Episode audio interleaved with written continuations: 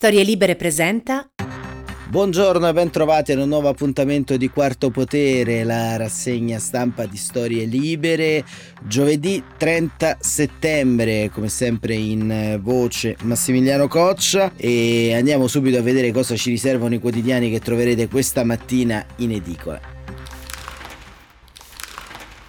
Cominciamo da un rapido sguardo alle prime pagine che come al solito eh, di testata in testata eh, trovano i vari fatti del giorno declinati ovviamente in modo differente con priorità differenti.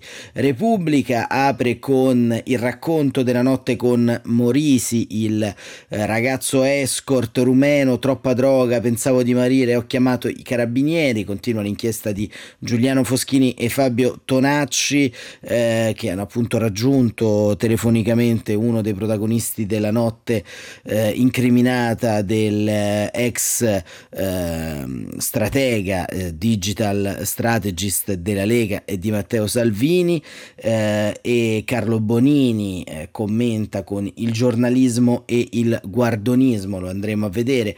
Eh, titolo centrale di apertura Repubblica lo dedica a Draghi, Draghi crescita solida e avanti con le riforme. Aumenta la fiducia nell'Italia, sia la revisione del catasto, ma nessuno pagherà tasse in più. Il Consiglio dei Ministri approva l'aggiornamento al DEF proroga del super bonus fino al 2023.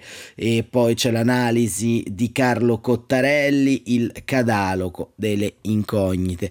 E questa è la prima pagina di eh, Repubblica. Il Fatto Quotidiano eh, apre eh, con eh, la vicenda Morisi a tutta pagina, Giorgetti e Co, Draghiani e presidenti pronti a silurarlo, il gay pride della Lega per far la festa a Salvini, la corrente Mykonos, la chiama così il giornale di Marco Travaglio. Un leghista della prima ora, Morisi, mise in lista 20 gay. Matteo attacca Draghi.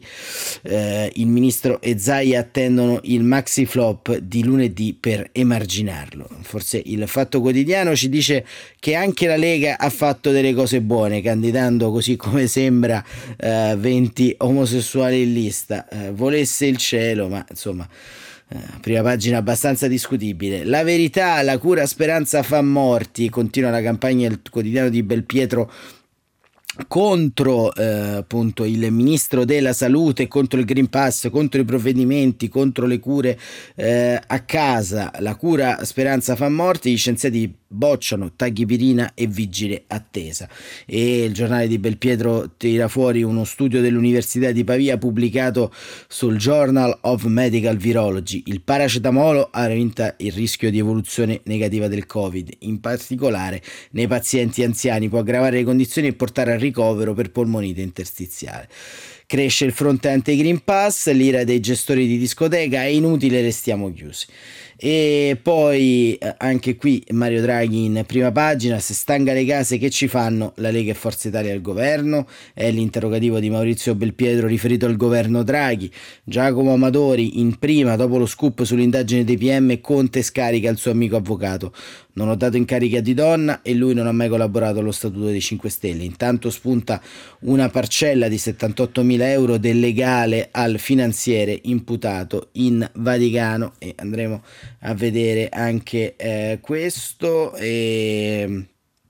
Il messaggero e il mattino scelgono delle prime eh, che riguardano principalmente il, eh, la conferenza stampa di Mario Draghi, meno tasse per i cedi medi, eh, titola il quotidiano romano. Il messaggero, nella legge di bilancio taglio dell'IRAP e minore pressione fiscale per le famiglie, super bonus fino al 2023, la ripresa accelera, Draghi può gestire 22 miliardi in più. E poi c'è una uh, notizia che arriva dalla Tunisia, riportata in prima pagina con una info uh, fotografica uh, con la uh, premier donna in Tunisia. È la scienziata Naja Ruden, prima volta in un paese arabo, una premier donna svolta in Tunisia.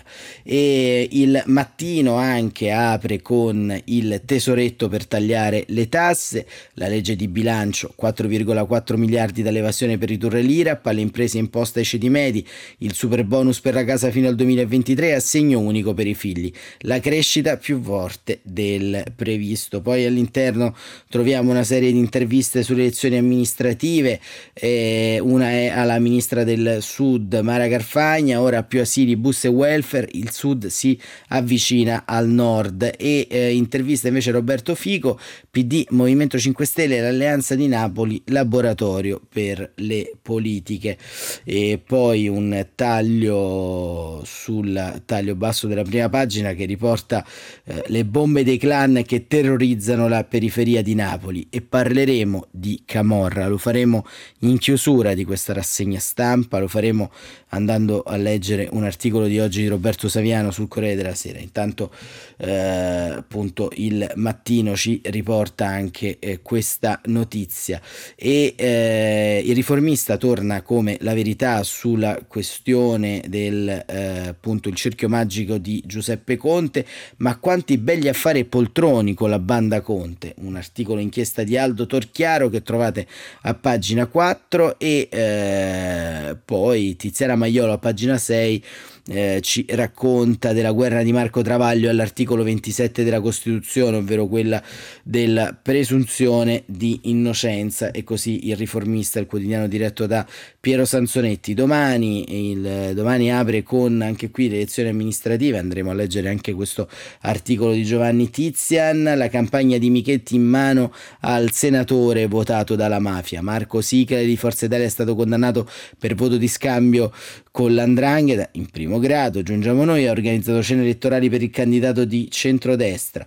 Con lui c'è sempre un avvocato che ha difeso la massoneria e qui andremo a vedere quale torbida trama si innesta sul povero Michetti che eh, visto diciamo la rassegna stampa di questi giorni si starà pentendo amaramente di essersi candidato a sindaco per il centrodestra.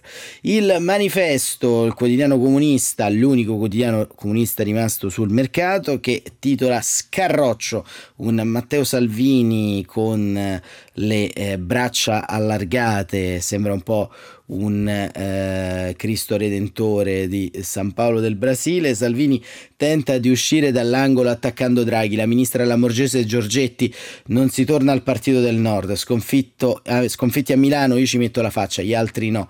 Nella Lega cresce l'insofferenza verso il ministro dello sviluppo, appiattito sul PD, trama per fare il premier. E poi sul taglio di destra un'intervista molto interessante che trovate a pagina 6 di Andrea Fabozzi al eh, giudice Giuseppe Di Lello, ex giudice del pool antimafia con Giovanni Falcone, Cosa Nostra l'abbiamo abbattuta con la trattativa. E questo è il eh, manifesto che poi eh, parla anche del pre-COP 26, eh, a Milano si scalda la piazza, il Papa con i giovani, eh, ex rebellion occupano i media e questo insomma è, è, è, quello che ci dice il manifesto, il dubbio dal protagonismo di certi PM danni gravi ma non parlate più di giustizia ad orologeria con un'intervista ad Edmondo Bruti Liberati, già presidente dell'ANM, così apre il quotidiano dei penalisti del CFN, del Comitato Nazionale Forense, e il foglio eh, apre anche lui con eh, un editoriale, eh, diciamo due articoli, due articoli editoriali eh, su Mario Draghi, uno è di Claudio Cerasa, Assedio delle buone notizie che andremo a leggere, e l'altro è il garante Draghi. E, e poi Giuliano Ferrara, un articolo interessante, i salotti buoni sono l'anima della modernità come deposito della tradizione, basta studiare per capirlo, un elogio dedicato a Salvini e Boccia e, e andremo appunto anche qui a leggere eh, quello che eh, appunto eh, Giuliano Ferrara sempre eh, interessante eh, appunto fa. E in chiusura il Corriere della Sera torna la fiducia nell'Italia il premier merito anche dei vaccini sul lavoro e strage servono pene immediate. E nel taglio centrale eh, una foto di Angela Merkel con il marito Joachim Sauer il futuro dell'ex cancelliera tedesca Angela e il marito distanti, per lui un incarico. A Torino, ehm, il marito appunto che è eh, professore ehm, di, chimica, eh, di chimica quantistica, andrà a Torino, quindi la coppia, ci dice il Corriere della Sera, non si riunirà, ma noi andremo appunto a vedere tra poco quello che ci riserva il eh, Corriere della Sera. Ma partiamo proprio da ehm, appunto Repubblica che apre con nel, nel taglio centrale appunto con eh, la eh, conferenza stampa di Mario Draghi intorno al, eh, alla crescita, crescita solida avanti con le riforme e eh, la nota di aggiornamento scrive Repubblica in prima pagina al documento di economia e finanza, il NADEF approvata dal Consiglio dei Ministri certifica la ripresa dell'economia. Il quadro è di gran lunga migliore di quello che noi stessi pensavamo cinque mesi fa, ora c'è fiducia nell'Italia. L'ha detto il Premier Mario Draghi, ha annunciato provvedimenti sulla eh, sicurezza eh, sul lavoro e, ehm, e, appunto diciamo la eh, conferenza, la ricetta di Draghi eh, viene ben analizzata da eh, Roberto eh, Mania a pagina 6, la ricetta di Draghi è una manovra per spingere il PIL e creare fiducia. Il governo, appunto come abbiamo detto, il governo approva la NADEF, 22,5 miliardi per la legge di bilancio, il ministro dell'economia Franco fino al 2024 politiche espansive, poi attacco al debito. Una manovra per la crescita, le misure che saranno inserite nella prossima legge di bilancio saranno scelte in base alla loro capacità di aumentare il PIL. Tutto il resto non va bene, ha detto ieri il presidente del Consiglio Mario Draghi, illustrando in una conferenza stampa a Palazzo Chigi insieme al titolare dell'economia Daniele Franco le eh, previsioni eh, previste appunto dal eh, NADEF eh, e eh, la nota di aggiornamento del DEF che è stata approvata in Consiglio dei Ministri perché eh, è la crescita, ha spiegato Draghi, che ci permette di abbassare il debito, che dimostra la nostra credibilità di fronte agli investitori internazionali e che determina un aumento dell'occupazione. I numeri presentati da Draghi e Franco raccontano un'economia italiana italiana in significativa ripresa, trascinata prima dall'industria e dalle costruzioni, ma ora anche dai servizi. Meglio del previsto, con gli stanziamenti e le riforme del piano di ripresa e resilienza che hanno solo iniziato a produrre i loro effetti sugli investimenti. Così calano il debito e il deficit e si liberano risorse per oltre un punto di PIL, pari a circa 19 miliardi di euro, per un totale di 22,5 miliardi nel 2022 e 76 miliardi nel triennio. Vanno poi aggiunti 4,4 miliardi di maggiori entrate da destinare al taglio delle tasse, serviranno alla legge di bilancio per cominciare a tagliare l'IRPEF, per innovare il super bonus del 110%, per riformare tra le altre cose gli ammortizzatori sociali ancora positivo, una forte domanda di investimenti, ma minacciato dalla carenza di materie prime sui mercati, dalla ripresa dell'inflazione e ancora dalle varianti del virus. L'Italia chiuderà il 2021 con un incremento del PIL intorno al 6%, più del 4,5% indicato ad aprile dal documento di economia e finanza. Perché? Innanzitutto è stata la risposta di Draghi, hanno funzionato i vaccini e nei prossimi giorni, scrive il ministro Franco, sarà raggiunto l'obiettivo di vaccinare l'80 40% della popolazione sopra i 12 anni. Certo, tornando all'economia, c'è un importante effetto rimbalzo della crescita del PIL, visto che lo scorso anno si è registrato un tracollo di quasi il 9 e questa era una diciamo notazione su, più tecnica su quello che è la eh, legge di bilancio anzi il NADEF e, e, Claudio Cerasa appunto ci dice che siamo sul foglio assediati dalle buone notizie. I vaccini galoppano gli italiani con Green Pass attivo sono a quota 50 milioni i licenziamenti dopo lo sblocco sono in linea col 2019 tre spunti di ottimismo con uno sguardo al mix dei prossimi sette anni. Arrendiamoci, scrive Cerasa, siamo circondati, sarà l'effetto Draghi, sarà l'energia del post pandemia, sarà la conseguenza del rimbalzo, sarà la volontà di lasciarci in fretta il peggio alle spalle, sarà un po' tutto questo e sarà anche molto altro, ma alla fine il risultato è sempre quello, la prevalenza quasi impressionante, mostruosa, poderosa, avrebbe detto Giuseppe Conte, delle buone notizie che riguardano il nostro paese. La crescita, lo ha ricordato ieri Ieri Draghi, presentando una nota di aggiornamento, galoppa più del previsto. Il debito, lo abbiamo visto, sale un po' meno di quanto immaginato.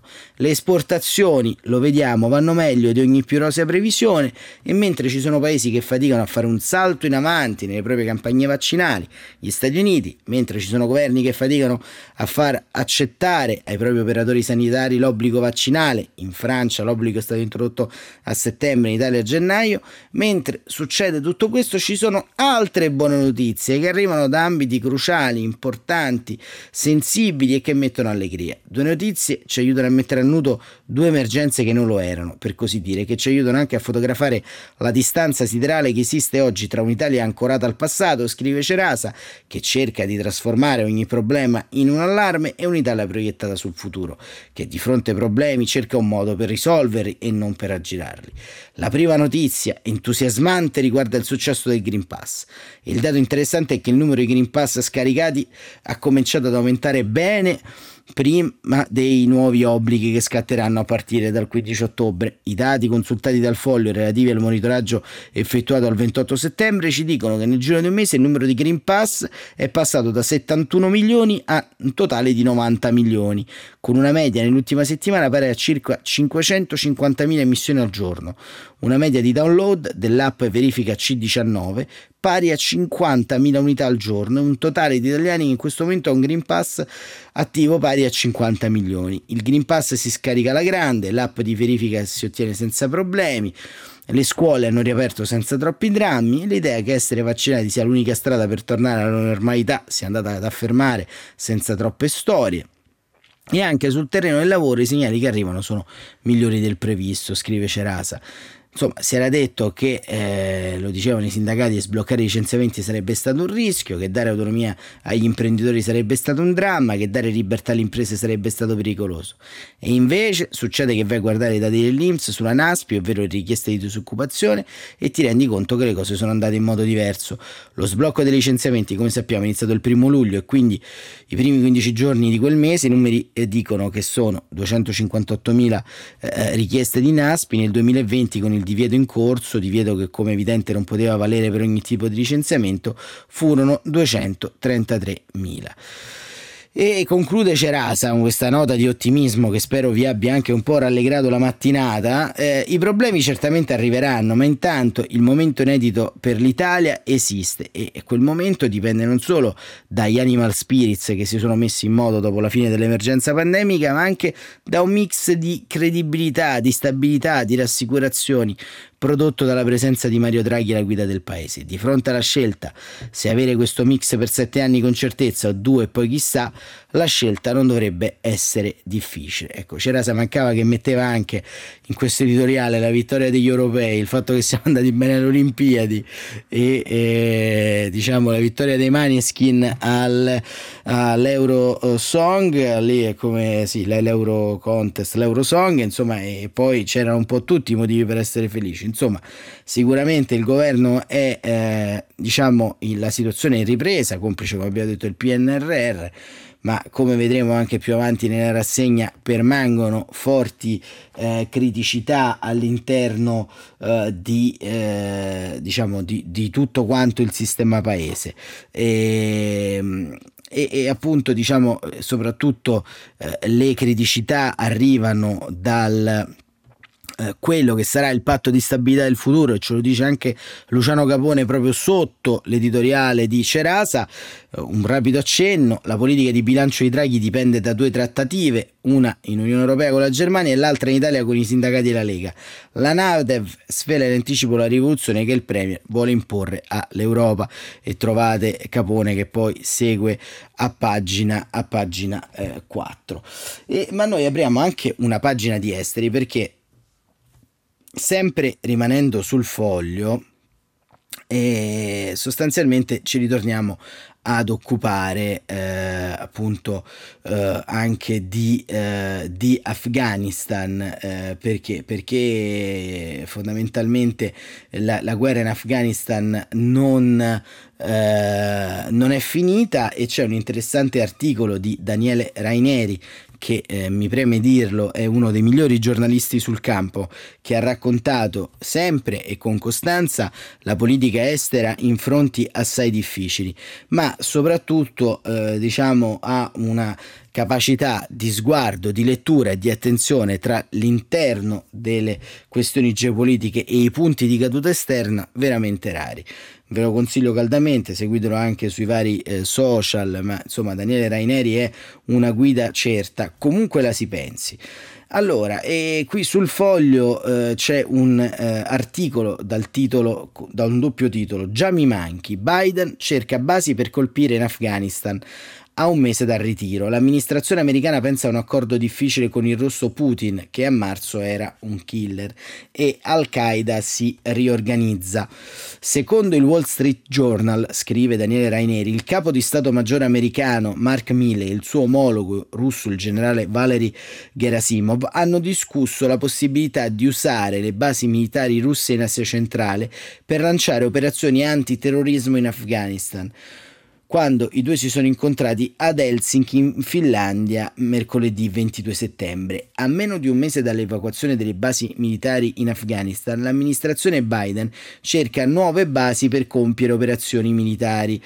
Il perché di questo balletto penoso è semplice. Martedì, durante un'audizione in Senato, il generale Milley ha detto che i talebani sono un gruppo terroristico, non hanno mai rotto le relazioni con Al-Qaeda e anche che un gruppo di Al-Qaeda o dello Stato islamico ricostituito e con l'ambizione di attaccare gli Stati Uniti è una possibilità molto reale in Afghanistan e si potrebbe presentare nei prossimi 12-36 mesi.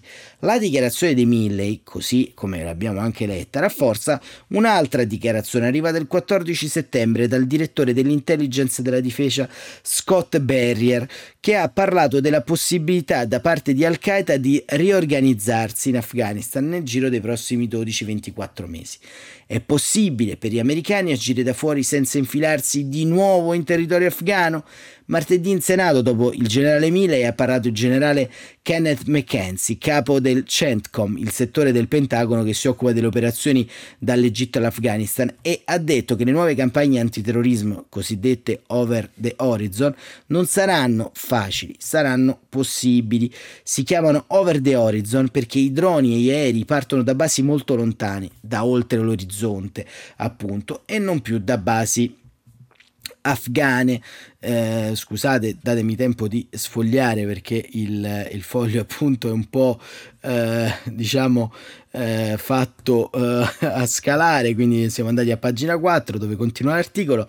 Per, per ricapitolare, scrive Raineri, l'amministrazione Biden ha abbandonato l'Afghanistan ma avverte che c'è la necessità di essere pronti a lanciare raid antiterrorismo nel prossimo futuro e la soluzione attuale, decollare dal Golfo e far volare i droni per 3.000 km andata e ritorno, è fattibile ma non è pratica. Per questo cerca basi militari nei pressi eh, dei paesi che confinano con l'Afghanistan come l'Uzbekistan e il Tagikistan, che però negli anni passati hanno già detto di no. L'Uzbekistan ha persino fatto una legge che vieta le basi militari straniere. E quindi adesso gli americani, scrive Raineri, parlano con i russi. E dire che il presidente russo Putin a giugno durante il summit con Biden a Ginevra aveva già respinto questa possibilità. E ad agosto la Russia aveva detto di nuovo che un accordo di questo tipo non era fattibile ma se ne parla di nuovo, segno che, qualche, che c'è qualche negoziato in corso. Del resto Putin è molto bravo a sfruttare le crisi e le debolezze altrui. Il governo americano in teoria non può fare accordi militari con la Russia a causa di una legge approvata dopo l'invasione russa dell'Ucraina nel 2014, a meno che non ci sia un permesso speciale da parte del segretario della difesa. Ma anche se il permesso arrivasse, continua Raineri, ci sarebbe poi questo problema. L'America sarebbe in debito con la Russia.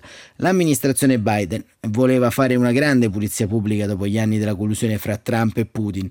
Secondo lei Putin è un killer? Sì, rispose Biden in un'intervista TV a marzo, e riconquistare la posizione di chiarezza morale. Invece, nel giro di nove mesi sta esplorando la possibilità addirittura di un accordo militare. Ieri i talibani hanno intimato agli Stati Uniti di rispettare lo spazio aereo afghano e quindi in pratica negano l'autorizzazione ai raid e alle operazioni di sorveglianza con i droni, che come sappiamo dopo il ritiro dei soldati sono rimasti l'unica scelta a disposizione per contenere eventuali minacce terroristiche. Vale la pena notare che negli ultimi due raid americani sono avvenuti il 29 e il 27 agosto ed erano contro lo Stato islamico in Afghanistan, che è acerrimo nemico anche dei talebani. Il secondo raid è andato male e ha ucciso per errore 10 civili. I talebani, almeno in pubblico, preferiscono sin da subito stabilire un principio chiaro di sovranità territoriale piuttosto che un aiuto non dichiarato da parte dell'America contro lo Stato islamico. E questo è eh, Daniele Raineri sul, eh, appunto, sul foglio che ci aggiorna eh, sulla diciamo eh, sulla, eh, sulla situazione afghana sempre molto eh, complessa. C'è anche una vicenda che invece riguarda l'Inghilterra perché? Perché il partito laburista, il Labour, va eh, al congresso, un congresso molto particolare, ce lo racconta Sabin, Sabina Provenzani a pagina 14 del Fatto Quotidiano, sinistra inglese addio, tutti i fischi e fiaschi del centrista Starmer a pagina eh, 14, eh, una vicenda complessa anche quella appunto del partito laburista terrorista che eh, ricordiamo ha eh, di fatto eh, espulso eh, Jeremy Corbyn eh, qualche, qualche, mese fa eh, proprio per le sue posizioni antisemite per dare anche una sorta di nuova immagine dell'Abur e andiamo a vedere brevemente Sabina Provenzani da Londra nel suo primo congresso non virtuale da leader del Partito Laburista, finalmente con bagno di folla a Brighton, dominato dalla grande domanda come torniamo a vincere, il segretario Sir Keir Starmer rompe apertamente con la sinistra del partito. Archiviato il suo predecessore Jeremy Corbyn, a cui rifiuta di concedere il reintegro nel gruppo parlamentare dopo la sospensione, poi rientrata, ora prova ad archiviare i suoi fedelissimi che in Parlamento sono meno forti ma hanno dominato ogni congresso negli ultimi sei anni. Rappresentano il grosso degli attivisti e non ci stanno a tornare ai margini. Invece Starmer lo ha sancito ieri nel discorso di chiusura dei lavori, è archiviato l'accordo con quelli che da sinistra ne hanno sostenuto la la candidatura a segretario, convinti della sua promessa di lavorare per unire le varie anime del partito, ma senza rinnegare gli impegni di riforme economiche radicali contavano su un corbinismo depurato dalla presenza ormai ingombrante e tossica di Corbyn. Con, con spregiudicatezza Starmer ha rinnegato alcuni dei dieci impegni non negoziabili presi con la pancia del partito, aumento delle tasse sui redditi, denazionalizzazione delle infrastrutture energetiche e dei trasporti, aumento del salario minimo a 15 sterline l'ora. Il mantra basta purezza ideologica e obiettivi realizzabili è il momento di coniugare giustizia sociale ed efficienza economica, che però, scrive giustamente Sabrina Provenzani era la linea di Tony Blair. Del resto, Starmer le ha detto chiaramente, fra l'unità del partito il governo lui sceglie il secondo e questo è un po' diciamo il quadro che ci fa Sabrina Provenzani su uh, quanto appunto accade e sta accadendo eh, in, eh, nel Regno Unito, una situazione politica veramente eh, poco lineare e, e, molto complessa perché ovviamente eh, siamo anche diciamo fuori un po' dal canone del post Brexit.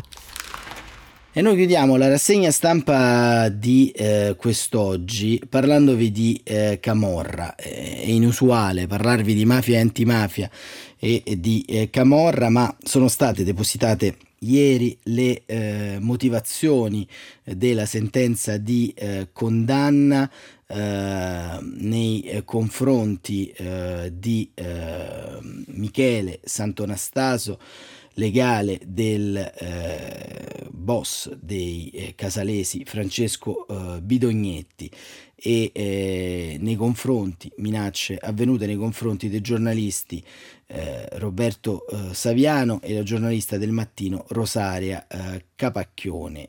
Sant'Anastaso, appunto l'avvocato di Bidognetti accusava Saviano e la Capacchione di aver influito sui giudici con i loro scritti eh, e chiaramente era un'intimidazione un'intimidazione che però è, è, stata ben radicata nella coscienza di questo paese, un'intimidazione che è stata utilizzata da eh, molti altri per eh, diciamo attaccare sostanzialmente non solo Roberto Saviano, non solo Carmen Capacchioni, ma in un certo modo di essere giornalisti, di essere intellettuali e, e, prima ovviamente vi faccio un breve quadro con l'articolo di Fulvo Fiano su quello che appunto dicono le motivazioni di condanna e poi andiamo a leggere importante articolo di Roberto Saviano, qui diamo la chiusura di eh, questa rassegna stampa del giorno.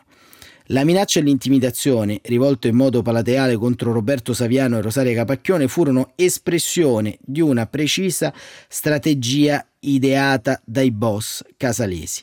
A scriverlo sono i giudici della quarta sezione penale nelle motivazioni della sentenza con la quale il 24 maggio hanno condannato a un anno e mezzo di carcere Francesco Bidognetti e a un anno e due mesi il suo avvocato Michele Santonastaso. Bidognetti, scrivono i giudici, per agevolare e alimentare il potere di controllo sul territorio esercitato dal clan, scelse di minacciare in aula Saviano e Capacchione durante l'appello del maxi processo Spartacus. Lo strumento utilizzato il 13 marzo 2008 fu un'istanza di rimissione dei giudici influenzati dalle parole scritte dai giornalisti prezzolati, i due veri obiettivi dell'intimidazione mascherata da iniziativa giudiziaria di Sant'Anastaso. L'ostentata indicazione dei due giornalisti, si legge nelle motivazioni della Corte, non funzionale al fine processuale, non può che essere interpretata come un attacco diretto con una forte valenza di minaccia eh, amplificata dalla lettura in aula che fu del tutto irrituale. Capacchione finì sotto scorta, quella di Saviano venne rafforzata. Allusivo e da decifrare, come da tradizione dei casalesi, il messaggio testuale, con il tentativo di screditare il romanziere Saviano e la giornalista Capacchione, alternandone in modo canzonatorio il cognome per non dare a nessuno dei due riconoscimento. Ma chi cazzo abbiamo minacciato noi? Chi cazzo sono questi due? Ma chi li conosce? Eh, ripeteva ancora Bidognetti, consapevolmente intercettato in carcere in un colloquio successivo con il suo avvocato. Poi quella Saviano, eh, poi quella che l'avvocato di Saviano, Antonio Nobile, ha definito l'onorabilità al rovescio dei boss, Bidognetti contestava a Saviano di attribuire in Gomorra l'omicidio di Antonio Bardellino, da cui nacque il cartello della Camorra Casertana. Non tanto nel timore della pena, altri omicidi gli erano già stati attribuiti, quanto per la sua reputazione.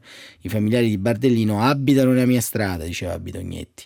Impensabile, scrivono ancora i giudici, che Sant'Anastaso abbia preso l'iniziativa da solo, così come da escludere che Bidognetti non ne fosse a conoscenza. E questo è il riassunto di quello che è accaduto ieri e noi invece andiamo a leggere l'articolo di Roberto Saviano. La mia vita è inscatolata a 26 anni, vorrei solo camminare libero. Quando mi hanno inscatolato in una blindata, quando tutto si è trasformato in una guerra di posizione, lo faccio ora che leggo le motivazioni della sentenza che ha condannato il boss Bidognetti e l'avvocato Santomastaso per le minacce mafiose. Leggo le pagine redatte dai giudici della quarta sezione penale del Tribunale di Roma, leggo le parole firmate da Roberta Palmisano, la presidente del collegio, che dimostrano che fu una strategia dei boss casalesi e di Francesco Bidognetti nello specifico, quella di intimidire mandando un messaggio all'esterno per metterti un bersaglio sul corpo. Mi verrebbe da urlare a tutti quelli che in questi anni hanno speculato sulla scorta alla quale sono costretto da 15 anni, a tutti quelli che mi hanno accusato e mi accusano di infangare la campagna e il meritone, perché ne ho raccontato e ne racconto la ferita. Avete visto, bastardi, che non era una messa in scena? Non era un escamotage per avere successo, magari per comprare il fantomatico attico a New York. Io sono uno scrittore, io del mio guadagno e delle mie storie avrei comunque fatto vita. Invece di questa vita mutilata cosa me ne faccio? Cosa dannazione me ne faccio? Dovrei mettermi in fila davanti a queste verità che ora sono scritte e timbrate, quei bastardi. Ricordo ogni loro nome, ogni loro ghigno, ogni dolore che mi hanno causato. Cosa dovrei fare? Accusarli, sputarli in faccia o magari provare a convertirli all'empatia? Chiedere le loro scuse? Avrebbe senso se fossero stati sinceri, ma mentivano sapendo di mentire. Nulla ora ha senso. Il dolore eh, subito è stato enorme. Fingo da molto tempo ad essere ignifugo, ma ho l'anima completamente ustionata.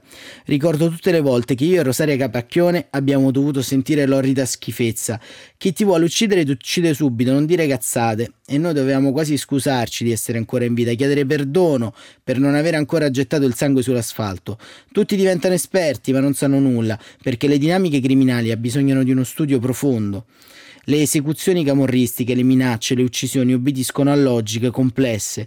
Dovreste passare un mese a parlare con Rosaria Capacchione per provare solo lontanamente a capire cosa significa essere pedenati, poi querelati e poi ti entrano in casa, poi fanno riferimento al tuo intimo e poi i proiettili e poi le mezze voci e poi nulla e poi ancora nulla e poi tornano. Ma cosa dannazione ne sapete? Sono strategie difficili da comprendere, complicatissime da prevedere e ancor meno da condividere in pubblico. Allora bastava dire ma figurati.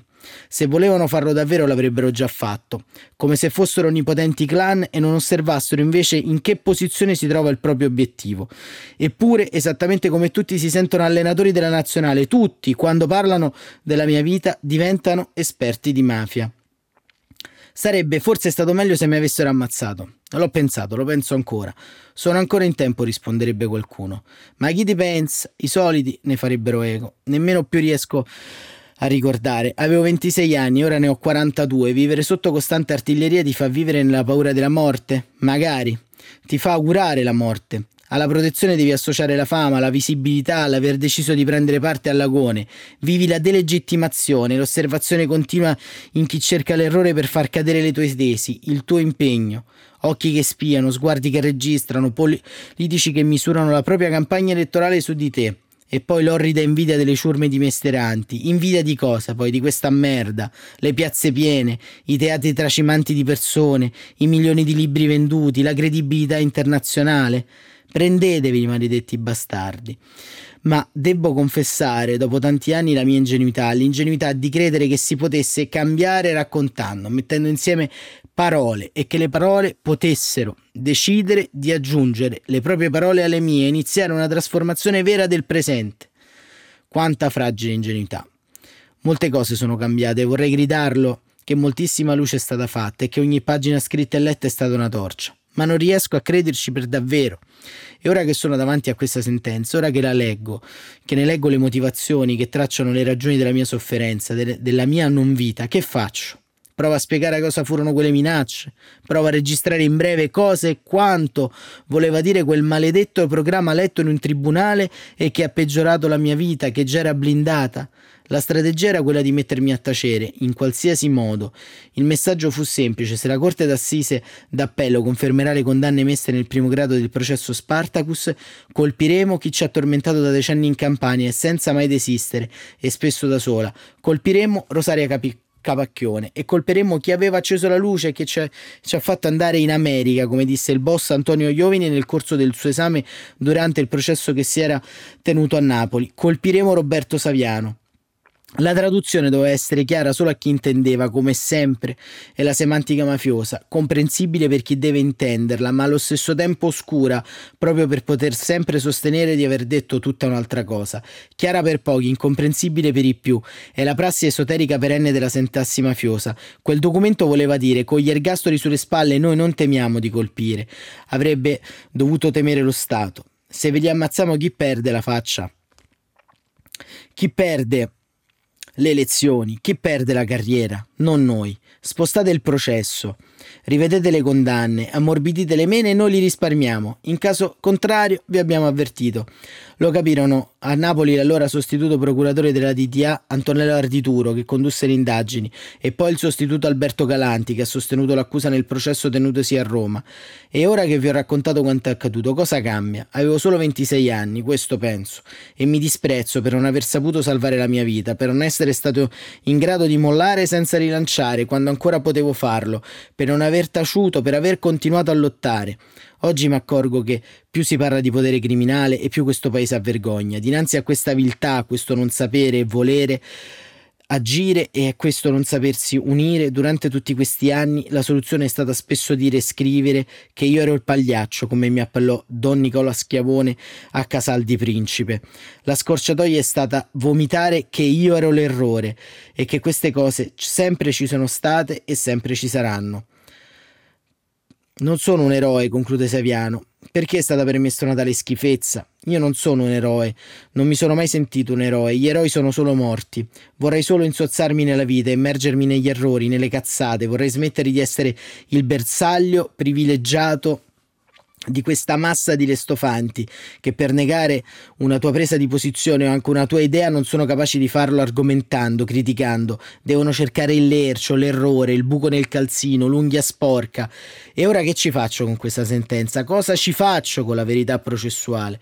Se avessi modo vorrei solo carezzare uno per uno il viso di chi c'è stato, di chi c'è, di chi legge e di chi mi ha difeso, sussurrare che mi hanno salvato la vita o quel che ne rimane dire a queste lettrici, a questi lettori, a chi mi ha dedicato un pensiero, un post, persino una preghiera, che devo tutto a loro. Tutto? Non tutto, ma la parte buona, quello di, che di me non è peggiorato, che non è diventato cinico, che non si è incattivito, che non è crollato al cospetto della delusione. E ora cosa rimane? Aver avvelenato la vita di chiunque mi fosse accanto in qualsiasi forma e che io non sono stato capace di, di, difendere da quello che provavo, dalle scelte che facevo. Mi chiedo perché sto condividendo questi pensieri con voi, anche se ormai non ci credo più che per me possa cambiare qualcosa. Perché lo devo ai miei carabinieri, che sono in questo istante davanti a me, silenziosi, e che non capiscono oggi qual è il dolore del giorno, se un mio cedimento, la tensione di una lotta o chissà cosa. Ma ci sono e basta, e mi sopportano e mi chiedo quanto deve essere pesato anche a loro vivere blindati con me, sentendo questo infinito che inchino addosso, ma con la necessità di dover presidiare ogni spazio. E ora, ora non faccio proprio nulla. Quello che ti è stato tolto non torna più. Inutile pensare che ci sia il tempo di rimediare. Non sono in grado nemmeno di dirmi che ne è valsa la pena. Non torna più nulla. Avevo 26 anni e ora, se potessi, chiederei solo di camminare libero, null'altro. Roberto Saviano sul Corriere della Sera. E qui finisce questa edizione di Quarto eh, Potere, questa puntata di Quarto Potere, mm, diciamo, il commento del giorno è forse tutto nell'editoriale di Saviano che eh, contiene anche forse non solo la motivazione ma la delusione costante eh, che ci spinge forse a fare questo lavoro. Grazie a tutti e buon proseguimento di giornata. Torniamo come sempre a collegarci domani mattina e grazie per la costante attenzione.